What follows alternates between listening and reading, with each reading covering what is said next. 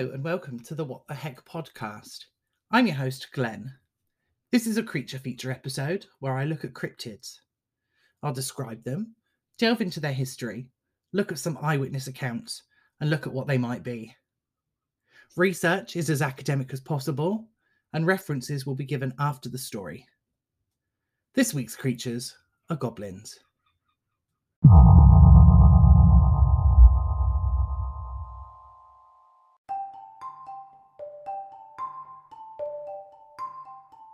Goblins come from various mythologies worldwide, but are mostly found in European mythology.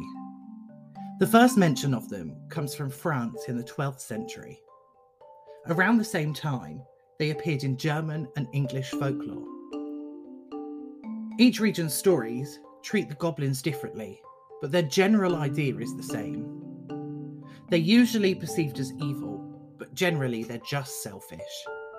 They love gold and silver in any form, and any kind of jewel of high value. Usually, they're mischievous, but can be malicious if wronged. For instance, they find a sense of joy from stealing the valuables of others, but will defend their treasures to the death. Originally, goblins were said to live in grottos as a community, but they would also attach themselves to households to cause mischief.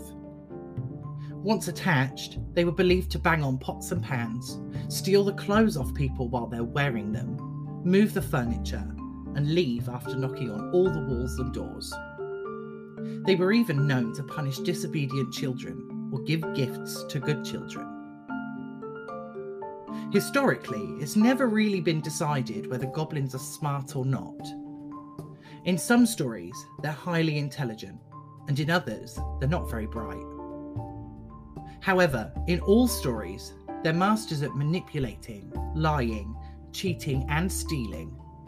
They're always illiterate and don't know arithmetic. In more modern settings, goblins have left their attachments to households behind and live in large groups known as hordes. They use their group strength to overwhelm threats instead of fighting individually if forced into a position where they have to deal with a threat alone, they often run to find friends. Each tribe of goblin has a king who is the leader, but what that role entails is unknown. In their folklore, goblins have been the evil counterparts to folkloric dwarves in Germany, and in Wales, they were part of the fairy folklore. Further afield, they are related to the duende of Spanish, Portuguese, and Filipino culture, the Pukwudgie from North American cultures, and the Boggart in British culture. I do plan on going through these at some point. On to the sightings. The biggest sighting of goblins outside of folklore is known as the beginning of the UFO phenomenon and happened in Hopkinsville, Kentucky. In August 1955, five adults and seven children visited the police station with a strange story the group reported that they had seen a flying saucer near the farmhouse that they had been staying in. They said that little men had surrounded the house, watching the people inside and trying to get in. Two of the men had fought them off with a shotgun and a pistol for several hours. Only then were they able to get away from the house to notify the police. The police investigated the incident and found no tracks or markings outside the home, only evidence of the gunshots fired from inside.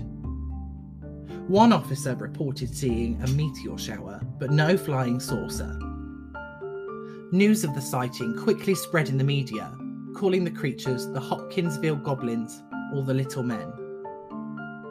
This reporting popularised the term Little Green Men as the term used for aliens, even though the report never mentioned the colour green in their interviews. Not everyone believed that the attackers were aliens, denying that the attack happened or trying to say it was something else and explaining it away. To this day, the event is often thought of as a hoax, but it has created some pop culture inspired by the event, such as Sableye from Pokemon, the movie E.T., and possibly the denizens from Call of Duty Black Ops 2. In 2012, a man captured a video of a creature walking through the woods with a lantern. The video taken was on a trail camera in North America. The video shows something wandering in the woods, holding some kind of light source. There are two deer in the video who are startled by the light but don't run. After the first 10 seconds, the creature and the light disappear, and then the light reappears again at a different location not long afterwards. In 2017, near Tacopalta y Mata, Argentina, a group of teenage girls were terrified by a goblin. In this video, a creature can be seen emerging from the trees while the girls walk through some fields. One of the girls asks if it's a goblin, and another replies that it is. The group runs off, only to be followed by the creature. Later that year, a group of children in a village nearby were said to be scared to play football on their pitch because they said a goblin was hanging around nearby.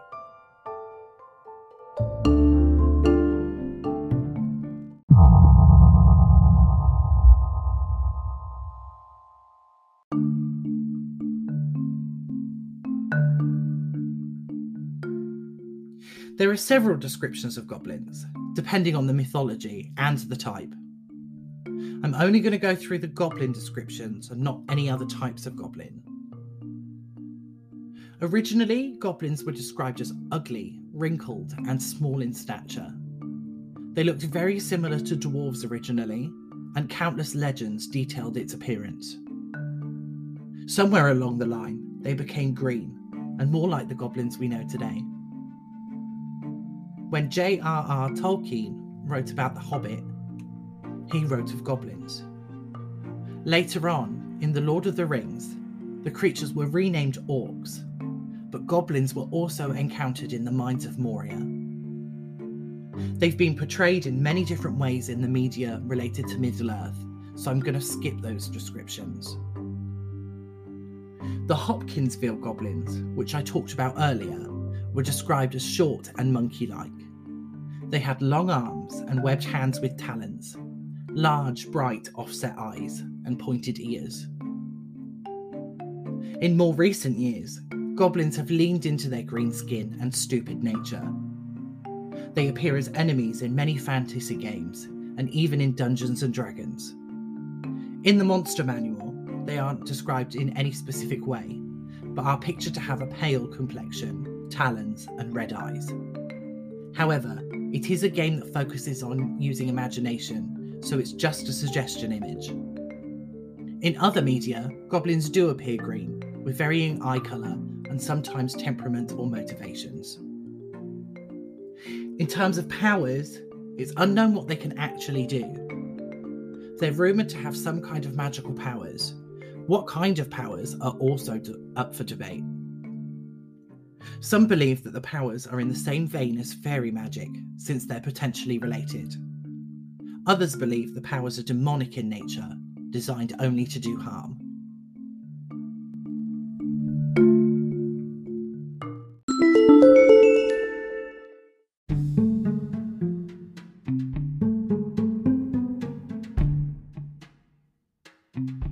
Because goblins are folkloric in nature, there's not too many theories behind them. I'm instead going to go through the theories behind the Hopkinsville goblin encounter. The most believed theory of the Hopkinsville encounter is that it was a hoax and completely fabricated. There's a lot of hoax theories for almost everything. At least I'm discovering that as I look at all these creatures. I hate them because it effectively just says, no, never happened, and that's the whole theory. I think I'm just going to start putting the hoax theories inside the stories instead of going over it every week. The next theory is that the group was shocked by the meteorite, possibly drunk, and in a state of panic, which caused them to confuse some great horned owls with a menacing creature. The problem with this is that this theory usually specifically states that it was only two owls, but the story suggests a large group of goblins at the house. The idea of it being just the two owls sits odd for me. At the time of the incident, the prevailing theory was that the creatures were actually test flight monkeys from rocket experiments that had crashed in the area and caused havoc. This theory almost fits, but surely the group would have noticed that they were monkeys and not something else. Another theory is that the creatures were actually aliens. There's not much to it, just that they came from space and terrorized a group of people. There's not much evidence to back it up, but it's a theory. The final theory is that they were actually goblins. Where they came from is unknown, but they certainly wanted something from within the house. Either way, be careful when you're out and about. A goblin might want your shinies, and they'll fight you for them.